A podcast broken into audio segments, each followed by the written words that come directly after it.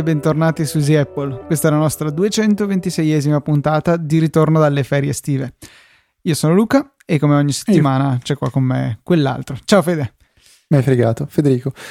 Sì, uh, siamo tornati alle vacanze. Come sono andate Luca?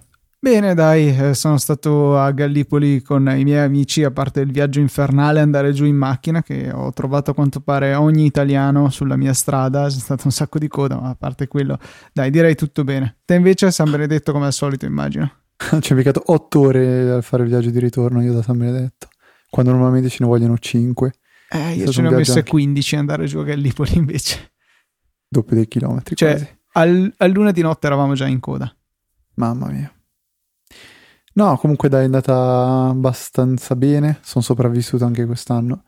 E ho, ho avuto modo per guardare qualche nuova applicazione, nuovo servizio, qualche trucchetto, qualche chiacchierata di tecnologia con qualche amico. Sono andato a vedere un film insieme a Giorgio Consiglio, che è un nostro ascoltatore che saluto che ormai è diventato uh, un amico e siamo andati a vedere insieme Ex Machina, film che tra l'altro consiglio caldamente di vedere a tutti, tutti gli ascoltatori perché come sempre diciamo se state ascoltando questa puntata siete comunque appassionati anche di tecnologia in generale.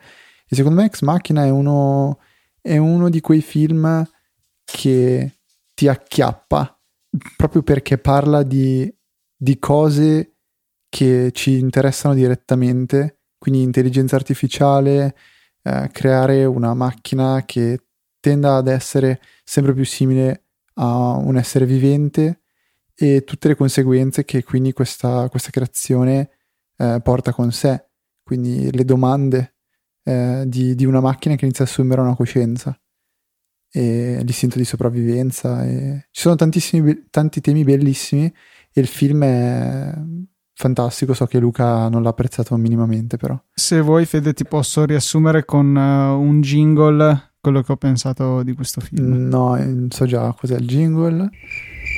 Infatti.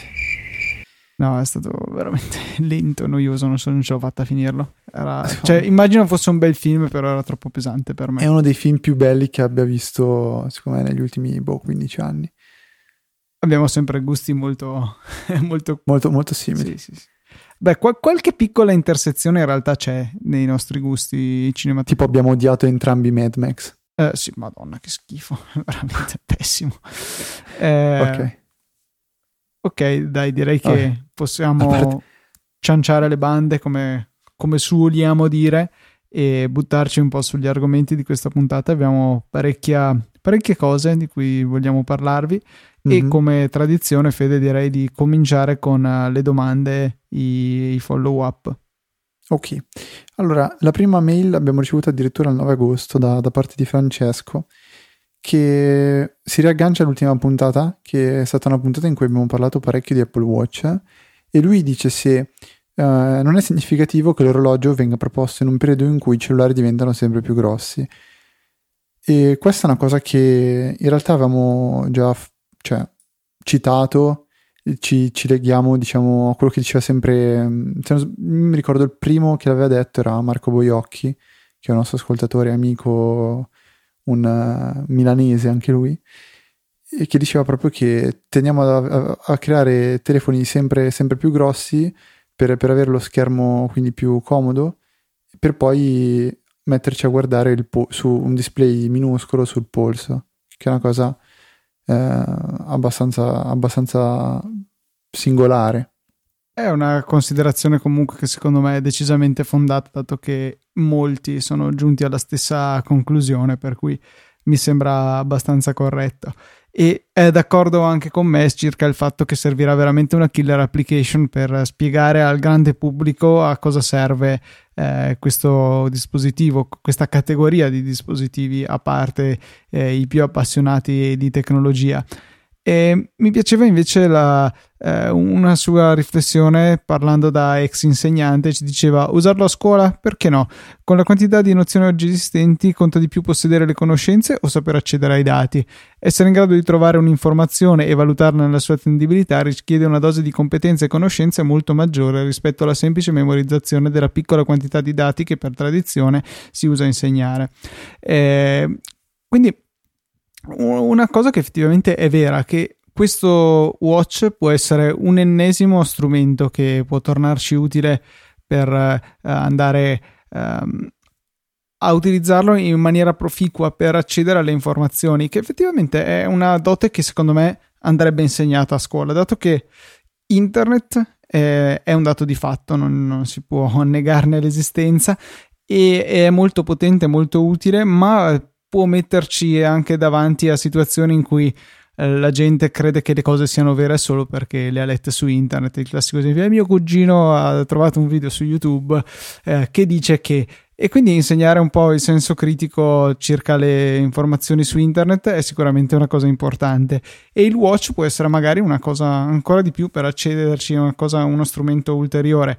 Chiaro, non ci metteremo a leggere una pagina di Wikipedia sul watch, ma che ne so, se un, uno studente si fosse selezionato dei contenuti e potesse sfogliarli dal watch, potrebbe essere una cosa interessante a cui effettivamente io non avevo pensato. Io cioè, vorrei dire anche una cosa riguardo la killer application, però provo prima diciamo a dire un po' questo discorso del, uh, della conoscenza del, del dispositivo, del magari insegnare a, diciamo, ai ragazzi fin da subito a sfruttare tutte queste informazioni. Cioè, secondo me è una cosa che è, è verissima, però bisogna cercare un attimo di, di cioè, ponderarla, nel senso che uh, dice giustamente Francesco, Uh, lui, per esempio, mm, capire perché eh, dice: Aspetta, leggo la frase. Um, essere in grado di trovare un'informazione richiede una dose di competenze e conoscenze molto maggiore rispetto alla semplice memorizzazione della piccola quantità di dati che per tradizione si, si, si usa. Um, poi dice: serve di più saper calcolare una radice quadrata con una, una carta e penna o capire quando e perché applicare Pitagora? Perché calcolare un logaritmo se mi posso valere di una macchina mentre per i nomi degli ufficiali di Napoleone mi devo affidare uni- unicamente alla memoria? Ecco, secondo me non bisogna perdere la capacità di ragionare, quindi di conoscere e avere degli strumenti che ti permettono di risolvere un problema. Quindi, secondo me, il teorema di Pitagora è una di quelle cose che bisogna comunque insegnare. Uh, bisogna insegnare cos'è il logaritmo, ovviamente mi sto rifacendo soltanto a un discorso matematico, però anche le capitali eh, delle nazioni so, cioè, sono cose che comunque bisognerà guardare perché un minimo di cultura, secondo me, bisogna averla, però la maggior parte delle informazioni che si tendono a memorizzare sono tutte cose che, come dice il studente Francesco, sono accessibili in un paio di secondi tramite un telefono o un computer. La cosa difficile in certi casi andare a recuperare le informazioni. E ci sono degli strumenti che sono completamente ignoti, secondo me, alla maggior parte delle persone e che potrebbero, cioè, che hanno un potenziale veramente molto, molto interessante e restano inutilizzati. E, e poi ancora, ancora peggio, secondo me, vedere molte persone che non sono in grado di utilizzare un computer o di, di, di, di fare anche quelle minime cose o comunque di andare a cercarsi come fare delle determinate cose. Io penso tipo uno degli, degli, strumenti secondo me più potenti che ci sono su internet e che non viene utilizzato da nessuno è Wolfram Alpha. Cioè, Wolfram Alpha non serve soltanto a fare i grafici e a risolvere gli integrali. Wolfram Alpha è in grado di darti delle risposte alle domande che potrebbero essere cose noiose da fare, tipo stavo parlando con uh, mio papà mh, dieci giorni fa del Mac di mio fratello, che è un iMac, non ci ricordavamo esattamente di che data, di, di, diciamo di che anno era, perché sta, sta, iniziando a rallentarsi. Io dicevo, siccome questo Mac ha 4 anni, quindi inizia a sentire un po' l'età, non ha neanche un SSD. Allora io ho recuperato una foto su Instagram con la data di quando avevo fatto una foto quando mio fratello aveva, diciamo, comprato l'iMac. Ho trovato su Instagram questa foto e mi diceva che, tipo, faccio un esempio subito, la foto era stata scattata 78 settimane fa. Ora, quantificare 78 settimane non è una cosa facilissima. Cioè, soprattutto andare indietro di 78 settimane. Allora cosa ho fatto? Semplicemente ho aperto Wolfram Alpha e ho scritto 78 weeks ago e Wolfram Alpha mi ha istantaneamente dato la risposta, mi ha detto era il, se non sbaglio, era tipo il 21 marzo del 2011. Cioè, questo, questo strumento che io sono in grado di utilizzare mi ha dato la risposta a una domanda e mi ha, fa- mi ha permesso di accedere a una, una, fonte di conoscenza che uh, sarebbe stato difficile fare con il vecchio teorema di Pitagora o comunque quelle robe lì. E io sono sempre triste quando mi rendo conto che attualmente l'educazione italiana non prevede l'insegnamento di queste cose. È vero, perché si, qualche cosa si insegna di utilizzo di base di Word, Excel, questo genere di programmi, ma queste altre applicazioni che ti possono aiutare nella vita e non solo uh, appunto a produrre documenti o mm, fogli di calcolo, effettivamente sono molto importanti e sono quella possibilità in più, in più, che magari ti dà internet rispetto al computer che potevamo avere vent'anni fa, che sì, aveva Word e Excel, ma di certo non aveva Wolfram a disposizione sarebbe molto bello che ci evolvessimo un pochettino e che ne so, magari l'Apple Watch potrebbe essere un, uno strumento in più da, da, utilizzare per questo scopo. Chiaro che non ci possiamo immaginare una situazione in cui tutti gli studenti di terza elementare hanno un iPhone e un Apple Watch, però chissà più avanti magari eh, dire sì, ecco, questa cosa che vi abbiamo mostrato qui sul computer in realtà potrebbe magari eh, essere mh, mm, raggiunta anche da un'app per Apple Watch, così almeno eh, citando la cosa eh, potrebbe essere interessante. Cioè, secondo me l'Apple Watch se eh, diventerà qualcosa di simile, quindi una, un mezzo di uh, diciamo un, un qualcosa che ti permette di accedere a questa conoscenza enorme che è internet eh, in modo più immediato e più semplice, ben venga. Però secondo me alla base di questo c'è proprio la capacità di utilizzare internet. Mi ricordo um, tipo una, una, una frase, una, un'immagine che ho letto anni fa che diceva che uh, abbiamo nelle nostre tasche un dispositivo che ci permette di accedere a tutta la conoscenza, a tutto lo scibile mh, eh, diciamo, tutto questo mondo, cioè uno può andare a leggere anche le ultime teorie di Stephen Hawking sui buchi neri, di recente ha detto che lui sa come sfuggire a un buco nero, per esempio, però quello che ci ridurriamo a fare, riduciamo a fare è tipo mettere le foto su Snapchat o giocare a Angry Birds, che era una cosa molto simpatica. Però di- un'altra cosa che volevo dire è eh, il discorso che cioè, servirà una killer application per decretare il successo dell'Apple Watch come era stato il foglio elettronico all'inizio dell'era dei personal computer. Secondo me potrebbe anche essere una, una cosa molto diversa, cioè tutti stiamo un po' cercando di far passare questo Apple Watch come the next big thing, quindi que- quel, quel, nuovo iPhone, quel nuovo iPhone, quel nuovo iPad, quel nuovo dispositivo che rivoluziona, che cambia, mentre secondo me potrebbe essere un'evoluzione naturale di un orologio, come eh, ci stiamo diciamo, siamo da pa- diversi anni in questa internet, internet, of Things, che significa che tutti, tutti, i dispositivi, tutti gli oggetti tendono a comunicare tra, tra, di loro agganciandosi a internet. Quindi l'internet è composto da il frigorifero, la televisione, eh, lo smartphone, l'impianto di sicurezza, di sorveglianza. Secondo me l'Apple Watch potrebbe essere semplicemente la naturale evoluzione di un orologio che ti permette sì di vedere l'ora perché secondo me resta la funzione principale dell'Apple Watch. Cioè lo uso principalmente per vedere l'ora e poi mi dà la possibilità di sì, to, leggere che mi arrivano i messaggi e magari rispondere, tipo oggi quando ti ho scritto che sarei arrivato 10 minuti in ritardo per registrare, ti ho mandato un, un messaggio dall'Apple Watch dettando a Siri in modo super semplice e mentre stavo guidando, quindi è stata una cosa che non mi ha distratto, che è stata molto rapida, non ci sono stati intoppi, ha funzionato senza problemi. Uh, quindi potrebbe anche essere che non serva una vera e propria killer application, comunque uh, non, non, forse l'Apple Watch non, non, deve essere questa grossa, next, mm, la, la, grossa, la prossima grossa rivoluzione, ma appunto è semplicemente un orologio che ha fatto un passo avanti, come hanno fatto tante altre cose. Forse ne avrà comunque bisogno della killer application, ripeto, per sbloccare la gente che è indecisa. Io stesso ogni tanto, devo ammetterlo, mi viene la scimmia da Apple Watch. Eh, tipo eh, quando sono in giro a correre o in bici mi farebbe molto comodo.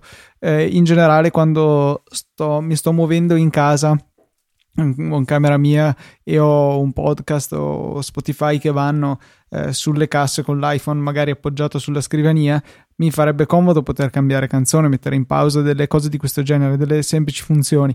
Solo che non mi sono ancora deciso a uh, come come si dice a, a, premere il grilletto, mi sembra eccessivo, però eh, comunque a, a muovermi, a andarlo a comprare. Credo che a questo punto mi convenga aspettare la prossima generazione. Eh, però ecco, pur per un, quello che ritengo alla fine essere uno sfizio, non, eh, non una grandissima utilità. Mentre invece sono prontissimo, non vedo l'ora che succeda, che, che esca veramente l'applicazione o, o, da Apple o anche da sviluppatori di terze parti che mi faccia dire accidenti, questo è veramente il momento di comprare l'Apple Watch. E come sempre, insomma, siamo finiti a parlare di questo dispositivo e, e, direi che è il momento di passare oltre perché sennò rischiamo di diventare noiosi. Vi eh, volevo girare un consiglio che ci ha mandato Giulio circa un'applicazione per Mac per poter vedere più comodamente eh, YouTube. È gratuita, si trova sul Mac App Store, si chiama Tubler, Tabler forse. Eh, Fede vi farà trovare no- nelle note di questa puntata il link all'applicazione stessa, così non dovrete neanche fare fatica a trovarla. E visto che dovete scaricarla sul Mac, magari vi fa comodo andare su easyapple.org slash 226 per trovarle. Ma detto questo, L'applicazione ha alcune funzionalità interessanti, in primis la possibilità di definire delle playlist per eh, appunto eh, preparare già una scaletta di video che vogliamo vedere, magari se siete di quelle brutte persone che usano YouTube come Spotify potete utilizzarlo in questa maniera. C'è la possibilità di avere un loop, eh, mettere in loop un video o la playlist, che non, non, è malaccio se ci pensate, potrebbe essere utile in certi casi in dei Mac usati magari temporaneamente come chiosco o cosa del genere. E, ehm, e Fede aveva suggerito l'idea di poterlo usare un po' come una sorta di Instapaper eh, o Pocket per salvarsi dei video che vogliamo vedere in seguito, anche se onestamente io preferisco utilizzare delle app dedicate. Ha un paio di cose che però mi hanno lasciato molto perplesso. In primis la scelta di mettere il semaforo, quindi i classici tre pulsanti per la, eh, la gestione della finestra, quello rosso, giallo e verde, che sono messi in verticale sul lato sinistro della finestra. Eh, e sporgenti rispetto al bordo della finestra, cosa che eh, mi, ha, boh, mi ha scombussolato l'esistenza sicuramente.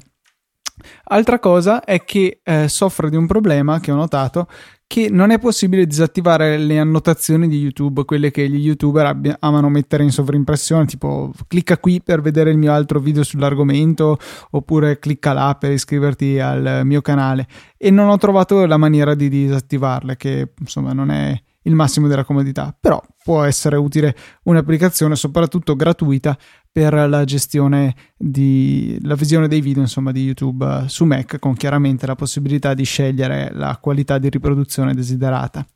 Volevo ricordarvi invece, sempre già che siamo in argomento applicazioni, che eh, è stato approvato alla fine con un po' di fatica da Apple eh, l'aggiornamento alla nostra app e eh, ho visto che già in diretta qualcuno l'ha utilizzata è possibile utilizzarla per proporre nuovi titoli e per votare quelli esistenti. Quindi, per un'interazione più rapida durante le nostre dirette, è sufficiente eseguire uno swipe da destra verso sinistra per accedere al secondo pannellino dell'app, dove appunto ci sono i titoli attualmente suggeriti.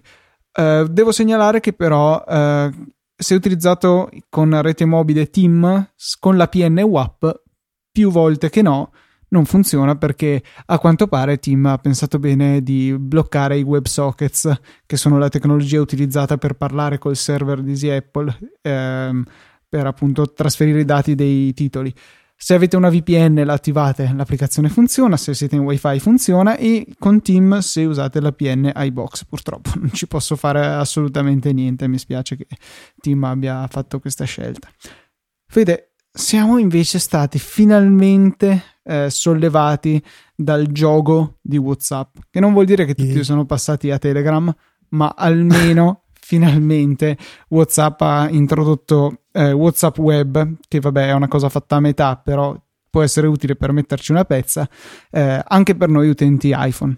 Sì, è una notizia che ho preso tra l'altro con qualche giorno di ritardo quando ero in vacanza, e mi sono reso conto che Fabrizio Rinaldi aveva scritto che era possibile utilizzare anche WhatsApp su iPad e ho detto, what? Com'è possibile? Allora mi sono un attimo informato e ho detto, ah cavolo, eh, è stata abilitata la funzionalità di WhatsApp Web che per gli utenti Android c'era già da diversi mesi, anche per noi che abbiamo un iPhone. E cosa, cosa, significa questo? Significa che accedendo dalla pagina di WhatsApp Web da un browser è possibile linkare il, il proprio account di WhatsApp con questa versione web.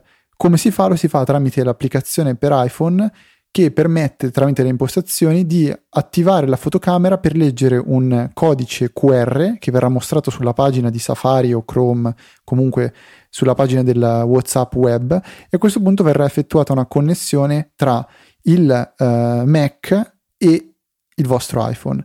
Per poter, fun- per poter funzionare, quindi per poter utilizzare WhatsApp su Mac, bisognerà avere sia il Mac ovviamente, ma anche l'iPhone connessi a internet. Attenzione, non connessi alla stessa rete WiFi, basta che entrambi siano connessi a internet.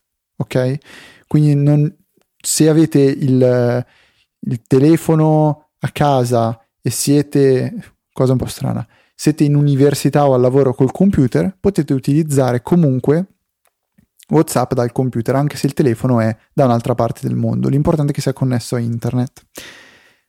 Però la cosa importante da aggiungere è che esiste un'applicazione che si chiamava fino a non so quanto tempo fa WhatsMac, ora Cheat Chat, Blea, che è una sorta di client, un'applicazione per poter utilizzare WhatsApp web. Quindi andate a scaricare Cheat Chat dal link che trovate nelle note della puntata oppure cercate Cheat Chat su Google, fateci vedere che siete in grado di cercare le cose su Google, eh, rifacendoci a, ovviamente a quello che dicevamo prima insieme a Fran- cioè, della mia di Francesco.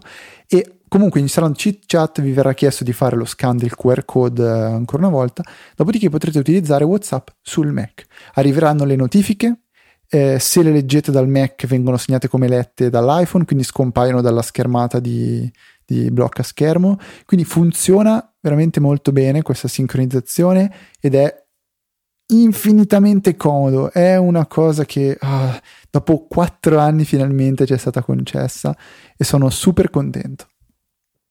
È interessante comunque il fatto che è possibile abbinare più dispositivi a WhatsApp web. Viene data a tutti la possibilità di fare il login, sempre autorizzandolo, eh, scannerizzando il QR, però solamente uno può essere attivo in ogni dato momento. Se provate a aprirlo su un secondo browser, ad esempio, oppure utilizzando un'app come ChitChat, ehm, verrà mostrato sugli altri. Ehm, WhatsApp Web è in uso su un altro browser, un altro dispositivo. Premi qui per utilizzarlo qui. Se, pre- se premiamo il pulsante, eh, verremo scollegati dagli altri e passeremo alla finestra in questione, senza necessità di rieseguire l'approvazione tramite il QR, ma comunque solamente una finestra, una sessione potrà essere attiva in un dato momento. Interessante anche la possibilità di usarlo da iPad, però attenzione, in questo caso non è possibile eh, ricevere le, le notifiche. Peraltro, per usarlo da iPad è necessario da Safari richiedere la visualizzazione della versione mm-hmm. desktop del sito, altrimenti WhatsApp Web ci dice che non è compatibile con il nostro device. Eh, in realtà è compatibile. Rinunciato. No, funziona. Diciamo che a me ha dato qualche difficoltà con eh, le. Eh, come si chiamano? Eh, Ma vuoi sapere perché ho rinunciato? Con le immagini. Io?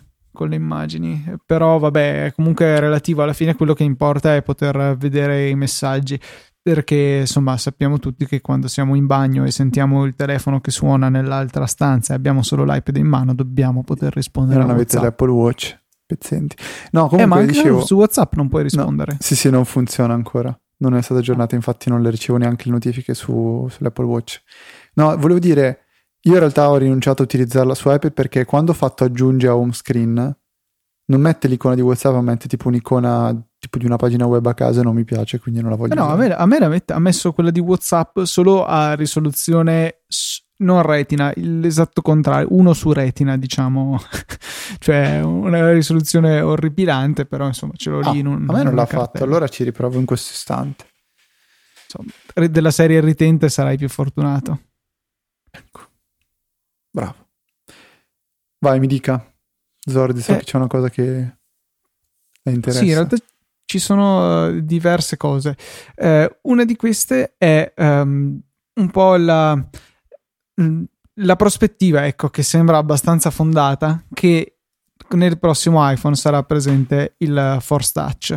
Eh, la domanda è, a cosa serve? Eh, il Force Touch su iPhone. E soprattutto è un argomento che è stato dibattuto in molti altri podcast per cui se ascoltate anche quelli non vogliatemene ma riprendo qualche argomentazione che ho sentito perché credo sia interessante approfondirla. E soprattutto sarà una dimensione in più oppure sarà considerato eh, uno shortcut per eh, alcune, eh, alcuni gesti che già esistono. Ad esempio, ne parlava Marco Arment sul penultimo ITP, diceva: Ma forse potrebbe essere semplicemente tradotto in un, eh, in un tap prolungato, che quindi consentirebbe di velocizzare di molto l'interazione, eh, perché appunto teniamo, cioè facciamo una rapida pressione un po' più forte invece che dover stare lì ad attendere che il nostro tap si trasformi in un tap prolungato. Questo sicuramente, questo approccio, poi ecco, non necessariamente eh, la trasformazione specificamente nel tap prolungato, questo aiuterebbe eh, nella gestione di fatto delle applicazioni perché gli sviluppatori non avrebbero da gestire una cosa in più, eh, permetterebbero di velocizzare la, la navigazione e non taglierebbero fuori dalle funzionalità eventuali chi dovesse avere ancora iPhone che non supportano il Force Touch. Dall'altro lato, però, eh, si impedisce il fatto di, di, sfruttare al 100% questa innovazione perché eh, non, ci, non, ci, darebbe niente in più se non un po' di velocità rispetto a non averlo il Force Touch. Dall'altro lato, se invece si dovesse offrire l'accesso uh, al Force Touch come una cosa eh, totalmente nuova e aggiuntiva, ci sarebbe il problema per gli sviluppatori di eh, gestire i due casi, avere il Force Touch oppure non averlo. E quindi eh, o avere delle funzioni totalmente esclusive al Force Touch oppure dover ehm, consentire un accesso alternativo magari tramite menu altre gesture strane eh, a quelle stesse funzioni per chi non dovesse avere il Force Touch eh, Fede tu che magari l'hai utilizzato un, anche un pochettino sull'Apple Watch ti sei fatto qualche idea sul potenziale eh, appunto introduzione su agli altri dispositivi iOS e come questo potrebbe essere implementato. Sì, però sono incazzato perché a me non mette l'icona di WhatsApp, però vabbè. uh, no, allora il Force Touch su, su, um, su, Apple Watch, la prima cosa che fa un effetto stupendo, però vabbè, c'entra poco con le sue funzionalità. Quello che penso io è che il Force Touch, però, sia presente su Apple Watch perché non esiste un modo più semplice per poter aggiungere delle, uh, diciamo, dei, delle funzioni, delle funzionalità. Cioè, provo, provo, a cercare di spiegare un pochettino meglio. Uh, sul, sull'iPhone, sull'iPad, sul Mac abbiamo a disposizione tantissimi elementi o di interfaccia grafica o di hardware come mouse e tastiera per il Mac o comunque un display grosso su iPhone e iPad per poter accedere a determinate funzioni. Quindi ci sono i vari tasti, i vari pulsanti, i vari menu a comparse, eccetera, eccetera. Sull'Apple Watch abbiamo uno schermo piccolissimo. Sarebbe stupido mettere diversi pulsanti con scritto torna indietro, vai qua, vai là, vai su, vai giù, aggiungi questo. E quindi si crea la necessità di trovare un modo per poter accedere a delle funzionalità in modo semplice che non peggiori l'esperienza utente, quindi che non renda l'utilizzo di un'applicazione impossibile perché ci sono troppi pulsanti o perché bisogna scorrere su uno schermo da eh, boh, due pollici, eh, un pollice e mezzo. Quindi nasce il Force Touch e funziona veramente bene. È anche subito facile capire che questo Force Touch c'è su tutte le applicazioni lo provi su tutte. Se c'è, ti dà un input visivo e quindi ti rendi conto che si accede a una nuova funzionalità. Per esempio, se non sbaglio, CalcBot eh, su Apple Watch funziona che si ha tutti i numeri quando si apre l'applicazione e per fare più per diviso meno bisogna utilizzare il Force Touch, si apre un menu e si sceglie l'operatore.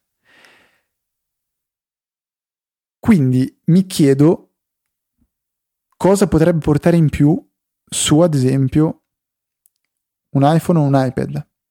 Cioè, secondo me, inizialmente potrebbe essere introdotto un po' come è stato fatto col Touch ID, quindi soltanto in applicazioni di Apple. Per esempio, nell'applicazione, non so, uh, dei messaggi per... Uh, non, non, riesco neanche a pensare a cosa potrebbe servire. Diciamo, per cercare di rendere qualche operazione che adesso è leggermente più lenta e macchinosa, più intuitiva e più veloce. Non penso che sia sensato introdurre il force touch per avere un feedback quando si scrive con la, con la tastiera e basta, perché quello è il minimo. Secondo me può essere utile quando ci permette di arrivare a certi risultati in modo più rapido, magari migliorando l'esperienza di un'applicazione in, uh, in generale. Però, ad esempio, per, un, per, per segnare un'email come letta, non serve il, for, il force touch, perché già lo slide è abbastanza veloce e rapido. Non mi vengono in mente operazioni in questo momento che su iPhone sono troppo lente e che si potrebbero risolvere semplicemente con un force touch. E quindi sono un po' curioso di capire come questo verrà implementato. E secondo me verrà implementato inizialmente in modo abbastanza limitato. E potrebbe per esempio essere implementato in qualche modo particolare sulla home screen. Quindi facendo non so un, un, una pressione più forte su una de- determinata applicazione per esempio premendo forte sull'applicazione messaggi o applicazione mail si apre direttamente la composizione di un nuovo messaggio Esatto, che è la stessa cosa che suggeriva Jason Snell nella puntata numero 51 di Upgrade su Relay FM, che trovate anche questo linkato eh, nelle nostre note della puntata. Secondo me questa è veramente una cosa fattibile e è veramente veramente utile perché eh, si potrebbe dare alla, alla, possibilità di avere una funzioncina in più, di certo non vitale, eh, a chi ha comprato un nuovo dispositivo con il Force Touch senza allo stesso tempo nulla togliere a chi invece ha un vecchio dispositivo. Eh, ad esempio mi sembra stupenda l'idea di poter force tappare Tweetbot e aprire già il foglietto di creazione del, del nuovo mm-hmm. tweet. Eh, e comunque c'è nulla vieta alle applicazioni di, um, di, fornire all'utente la scelta di cosa succede quando si esegue un force touch sulla relativa icona. Uh, il sistema non farà altro che dire all'applicazione sei stata aperta con un force touch, poi cosa ci vuoi fare sta a te, quindi sarà alla sensibilità di ciascuno sviluppatore decidere se la pressione, l'apertura con un force touch sarà eh, sempre, cioè farà sempre la stessa azione uguale per tutti oppure se si decide di eh, complicare magari un pochettino l'applicazione per dare la possibilità di fare più cose. Già mi vedo un Launch Center Pro che eh, ci permetterà di eh, scegliere una azione diversa, magari addirittura un, che ci apre in automatico un menu di azioni azioni che possono magari essere mostrate o nascoste in base all'ora del giorno, in base a altre condizioni, insomma c'è un sacco di spazio per eh, complicare le cose e, mm, da, dal lato applicazione, senza però andare ad appesantire troppo la parte di sistema. Per esempio, un caso che penso possiamo vivere tutti i giorni noi al... Oh, c'è stato un rumore un po' strano. Uh, una situazione che si verifica, penso, tutti i giorni a tutti noi apriamo Google, facciamo una ricerca e troviamo due o tre link che ci interessano. Dobbiamo aprire tutti questi link in una nuova scheda. Quindi attualmente bisogna tenere premuto il link, aprire una nuova scheda, poi farlo successivamente col secondo e col terzo. Ipotizziamo che col Force Touch sia possibile direttamente, con la pressione forte, aprire il link in un'altra scheda. A questo punto diventerebbe molto più veloce, guadagneremmo, ok, 4 secondi, e comunque un miglioramento e eh, una volta che ci si abitua a fare una cosa del genere, il tempo guadagnato secondo me continua ad aumentare e si può capire dove si può andare ancora a, a migliorare il tutto. Quindi penso a delle cosettine così, non, non, mi viene in mente altro adesso, però ovviamente se ci mettiamo a pensare per ogni magari piccola applicazione o servizio cosa si può fare con questo Force Touch, eh, sicuramente qualcosa troveremmo. Quindi diciamo che è una sorta di scorciatoia un Alfred, non un Alfred, una scorciatoia appunto. questo sì, la, soprattutto l'apertura di link in nuove tab mi piace un sacco come idea, veramente non ci avevo pensato e sarebbe utilissima. Eh, diciamo quindi sì, una cosa che la vedrei bene, ecco, come eh, implementazione iniziale con solamente per Apple la possibilità di questa profonda integrazione con l'assegnamento di nuove funzioni al, al Force Touch e per gli sviluppatori magari appunto l'apertura dell'app con forza per eh, eseguire un, un'operazione distinta. Poi magari l'anno successivo in cui si presume che avranno già venduto una caterva di iPhone 6S, venderanno un'altra caterva di iPhone 7 e eh, altrettanto dicasi per gli iPad, eh, magari un po' di più su questo argomento ne parleremo in seguito, circa gli iPad, cosa succederà, cosa non succederà. Eh, potrà esserci insomma una base di utenza tale da poter rendere interessante ehm, la, l'apertura agli sviluppatori delle API relative al Force Touch perché eh, anche come era stato col Touch ID non escludo che la cosa fosse sì per testare un po' la funzionalità del sensore internamente ad Apple eh, nella prima parte della disponibilità ai clienti insomma di, questa, di questo dispositivo aggiunto ehm, ma anche appunto le difficoltà che eh, sono comunque connesse nel aggiungere un'ennesima nuova funzionalità alle API di iOS. Ce n'è eh, già veramente tante di cose, come spesso abbiamo notato, magari non sono supportate al meglio perché comunque le risorse a disposizione di Apple, e sto parlando di risorse umane, di talenti, di persone che possono mettersi al lavoro sul codice, sono comunque finite, non sono illimitate come possono essere magari le risorse economiche e, e per cui ci vuole del tempo per poter offrire un prodotto un po' più maturo agli sviluppatori. Sì, sono, sono sicuro che ci sono delle ottime potenzialità, sarà vedere ciò che ha pensato Apple.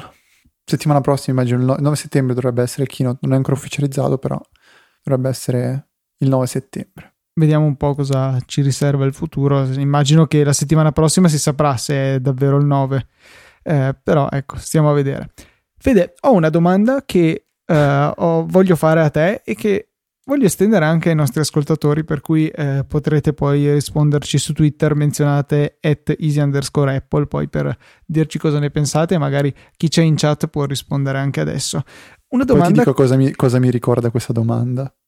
Cosa? Poi te lo dico dopo, prima ah, okay. Eh, una domanda che Uh, anche qui copio brutalmente dall'episodio numero 101 di Clockwise Podcast, un altro podcast molto molto bello, e, e è se dovessero domani dirti adesso puoi tenere uno solo delle, dei tuoi dispositivi, puoi tenere un telefono, puoi tenere un, eh, ovviamente si parla di smartphone, eh, indipendentemente dalla marca, oppure puoi tenere un tablet, oppure puoi tenere un computer, eh, non importa se fisso o portatile, la scelta è vostra quale scegli e perché? Mi ricorda tanto quelle domande che si fanno spesso su Reddit o eh, fo- diciamo principalmente Reddit che è una domanda in cui vengono proposte tipo tre persone o tre, tre cose e di solito devi collegare ciascuna di queste persone. Di solito brutalmente lo si fa tra maschi con le ragazze su Reddit lo fanno. Come dicono ci sono tre ragazze, dicono devi collegare ogni ragazza e uccidi, sposa e la terza penso che sia, diciamo che pulisci però senza un sinonimo di pulire. E mi ricorda molto questa cosa qua perché è esattamente quello che farei io, non, non, nel senso che andrei a letto col tablet, sposerei il computer e spaccherei lo smartphone, ma che io vorrei a casa mia il computer quando sono in giro tipo universi- cioè in giro nel senso che esco di casa il sabato la sera o uh, comunque uscite che prevedono un rientro in casa breve, lo smartphone e quando invece me ne vado per esempio in vacanza il tablet. Cioè proprio questo, io farei questi tre collegamenti ben distinti. Se dovessi prendere un solo dispositivo, secondo me non... Cioè è proprio una cosa che ha, ha poco senso perché se tu prendi un tablet o un computer, escludi la maggior parte degli strumenti di comunicazione che hai con gli amici, quindi ad esempio iMessage, WhatsApp, eh, le telefonate. Diciamo che questo no, secondo con... me non è così restrittiva la cosa perché eh, diciamo non ti preclude la, la possibilità di avere eh, comunque un, un telefono stupido, semplicemente non puoi avere uno smartphone. Per cui ho appena complicato Ma, la domanda, credo. Boh, io il dispositivo di cui sono più innamorato è, la, è l'iPad. Cioè, io sono innamorato del mio iPad. È un, una cosa che io continuo a utilizzare quotidianamente tantissimo, più di ogni altra cosa.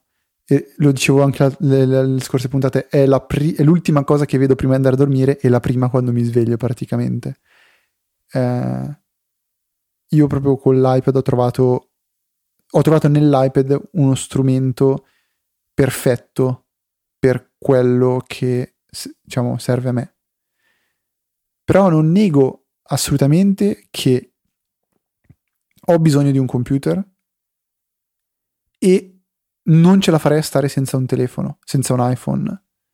Ma stai barando, Fede, devi rispondere. È secco. impossibile rispondere a questa domanda. È come il gatto di Schrödinger, non puoi rispondere, non, lo sai finché non ti si spaccano due dispositivi. Cioè, non lo so. Comunque risponderei tablet, iPad.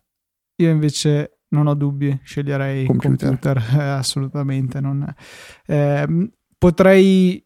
Allora, non voglio, non mi farebbe piacere, ma potrei sopravvivere senza eh, telefono, senza tablet. Senza computer no, il computer è troppo fondamentale per fare qualunque cosa, poi anche per lavorare, immagino che mi servirà quando poi finirò gli studi. Eh, non riesco a vedere un mondo in cui non ho accesso a un computer perché il telefono è comodissimo, mi permette di fare un sacco di cose in mobilità, ma è limitato. Stessa cosa dicasi per il tablet. Invece il computer, a parte se vogliamo telefonare, tutto il resto lo può fare. Per cui per me assolutamente non c'è, non c'è il dubbio. Ma eh, sì, se la metti così, cioè ti direi, se, se, tu la metti così, nel senso non potrei stare senza il computer, se dovessero togliermi il computer impazzirei, sì è vero. Se mi dovessero togliere il tablet, comunque col computer mh, mm, riuscirei a fare tutto e, e, di più. Quindi sì, boh, cioè se dovessi dire una di queste cose che non ti posso togliere, è vero, è il computer. Cioè, banalmente non staremmo parlando, non ci sarebbero questi podcast se avessimo solo eh, un iPhone o un iPad. Poi magari siamo crudeli e lasciamo solo un Apple Watch ma senza l'iPhone collegato, che quindi non serve a niente, indica l'ora forse. Non lo so. Boh, sì, forse la domanda va fatta così. Quale di queste cose non, cioè non, non vorresti che ti togliessero? Sì, cioè te le togliamo tutte, tranne una, scegli quale. Mm. Fede, eh, ho visto qua nella scaletta che invece, cambiando discorso, sì. hai segnato sì. do. Esatto, proprio quella. Tutte delle, delle lettere, delle cose, no? non è una frase. If do sta per if this then that do, che è un'applicazione fatta da if this and that che permette di eseguire un'azione richiamandola eh, tramite l'applicazione che c'è per iPhone e per iPad. Le, ovviamente come, come, il buon caro e vecchio and That si possono creare delle ricette che permettono di richiamare delle funzioni che noi abbiamo, tra virgolette, cucinato. Quindi creiamo la nostra ricetta e con un pulsante la richiamiamo. In cosa mi è tornato utile questo, questo, diciamo, questo programmino, questa applicazione, questo servizio? Io l'ho trovata molto utile per una cosa in particolare, quello di creare un, quello che in inglese si chiama logbook, in italiano potremmo chiamarlo registro, cioè una entrata, quindi una frase, una, una qualsiasi cosa, principalmente testuale, ma potrebbe essere anche una foto, che viene salvata in uno spazio, in un posto che noi decidiamo. Io in particolare ne ho scelti due per due cose diverse un caso io vado a salvare un testo che io scelgo, che io digito all'interno dell'applicazione su un foglio di Google Drive con nella casella a fianco la data e l'ora. Quindi un vero e proprio registro, cioè io alla fine avrò il documento di Drive con data e ora e a destra quello che ho scritto. E l'altra cosa che ho fatto invece è, è praticamente la cosa identica, però su un file di testo di, su Dropbox.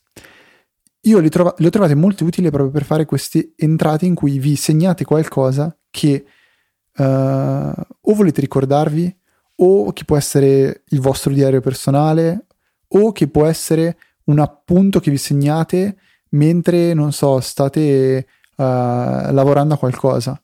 Eh, quindi non so, volete rendervi conto quali sono gli errori che fate più spesso mentre, non, non lo so, programmate, state preparando, mi rifaccio sempre al, all'ambito scolastico, però potrebbe essere anche tranquillamente riferito al lavoro o qualsiasi altra cosa. State programmando e state imparando a fare una certa cosa. Volete segnarvi quali sono gli errori che fate più di frequente? Utilizzate questa applicazione per segnarvi ogni volta, ogni giorno, ogni ora qual è l'errore che fate. E poi potete andare tranquillamente a rileggerveli, perché alla fine l'utilità vera è questa, di andare a rileggersi quali sono le cose che sbagliate più frequentemente. Oppure fare, diciamo, io lo uso principalmente per questa cosa qua, uh, magari quando avete, non so, dei pensieri, i classici uh, shower thoughts, i pensieri che avete sotto, sotto la doccia, mentre state facendo la doccia, e ve li potete buttare uh, in un... In, foglio di testo di, di Dropbox e ci rimarrà associata anche l'ora e, uh, e, la data e potrete andare a leggervi quando, quando, quando volete. A me piace molto come idea. E permette anche di richiamare, di triggerare altre, ehm, mh, mm, altre ricette Funzioni. di Disney sì. oppure solamente costruire queste cose un po' alla drafts. No, no, ce ne sono tantissime, cioè si possono anche mandare email, si possono uh, accendere luci, accendere uh, allarmi, interruttori, um, inserire note su anche Evernote, C- c'è t- tutta una serie infinita di cose che si possono fare. Io ho trovato l'utilità in questi registri, però le possibilità sono veramente infinite come, come d'altronde If This and That versione originale, diciamo. Perfetto. un ultimo servizio, in realtà, un sito che ho trovato che potrebbe essere veramente veramente utile se vi capita abbastanza spesso magari non so per la vostra azienda avete da configurare diversi Mac che arrivano nuovi e volete mettere tutta una serie di programmi standard che utilizzate che ne so usate Chrome usate Dropbox usate eh, Alfred che ne so eh, Transmit iTerm Spotify veramente quello che volete ci sono molte applicazioni andate su macapps.link, un uso abbastanza carino di questi nuovi eh, nomi di dominio particolari e andate a selezionare tutte queste applicazioni di cui non riuscite, cioè che vi servono, insomma. Le selezionate tutte quante e poi cliccate su installa questo tot di applicazioni. Vi verrà generato un comando da terminale da eseguire che eh, vi permetterà di installare in un colpo solo, scaricare e installare tutte queste applicazioni. Eh, praticamente viene richiamato uno scriptino relativo a questo sito che in automatico eh, provvederà a effettuare tutte queste operazioni che potrebbero essere noiose, anche se per esempio ci teniamo su una chiavetta tutti i DMG di installazione delle applicazioni. Molto probabilmente quando ci serviranno saranno uno eh, troppo vecchi e due comunque dobbiamo andare a trovare il DMG, aprirlo, montarlo, copiare l'applicazione, smontare il DMG e ripetere l'operazione con il successivo. In questo modo veramente è una questione di copia e incolla e un po' di pazienza avere il computer impostato con, uh, con tutte le nostre applicazioni e ce ne sono credo un centinaio, forse anche qualcosa di più che sono presenti in questa lista e può essere davvero comodo, dateci un occhio, eh, magari anche solo per reinstallare rapidamente le applicazioni che più vi servono sul vostro Mac se dovete per esempio fare una formattazione oppure ne comprate uno nuovo e decidete di non trasferire i vostri backup. Bellissimo, questo, questo sito mi è piaciuto tantissimissimo. anche perché è facile da usare, vuol dire sì, devi fare copia e incolla di un comando da terminale, però la difficoltà veramente si riduce a dove diavolo è l'applicazione terminale sul mio Mac, il resto è copia e incolla e invio stupenda, mi è piaciuta tantissimo. Bravo Luca, bravo dottor Zorzi. Eh, un'altra cosa che a me è piaciuta tantissimo è vedere che comunque anche durante le vacanze non vi siete dimenticati di supportarci con le donazioni. Grazie veramente tanto a chi ci ha in questi mesi anche estivi, anche senza vedere niente che usciva dall'altra parte, cioè le nostre puntate, eh, ha deciso di supportarci lo stesso, ci fa veramente tanto piacere, ci aiuta a tenere le porte aperte. Mi fa piacere anche che vi siete comprati dei bei giocattoli, dei belli articoli per voi su Amazon utilizzando il nostro link sponsorizzato che trovate sul nostro sito, in fondo a tutte le note di ogni puntata e anche nella sezione supportaci. Grazie veramente a tutti, ci fa un piacere immenso vedere che tutto sommato il nostro lavoro è apprezzato. Se volete mandarci un'email o comunque avete qualche domanda che durante l'estate vi ha tormentato e ora siete, cerca, siete, ancora in cerca di una risposta, potete farlo contattandoci tramite l'indirizzo email che è info.easyapple.org. Avevo un attimo di tentennamento, pensavo di essermelo dimenticato, un mese senza ripeterlo. Oppure l'indirizzo, eh, o meglio, il nostro contatto Twitter che è easy underscore apple. Poi ci sono quelli personali mio di Luca che sono lucatnt e ftrava. E ehm, c'è una pagina di Facebook che c'è è facebook.com slash pcpodcast e anche per questa ennemillesima puntata direi che è tutto Luca. Quindi un saluto da Federico. Un saluto da Luca. E noi ci sentiamo come sempre nuovamente settimana prossima di venerdì alle ore 17 con una nuova bellissima puntata di Easy Apple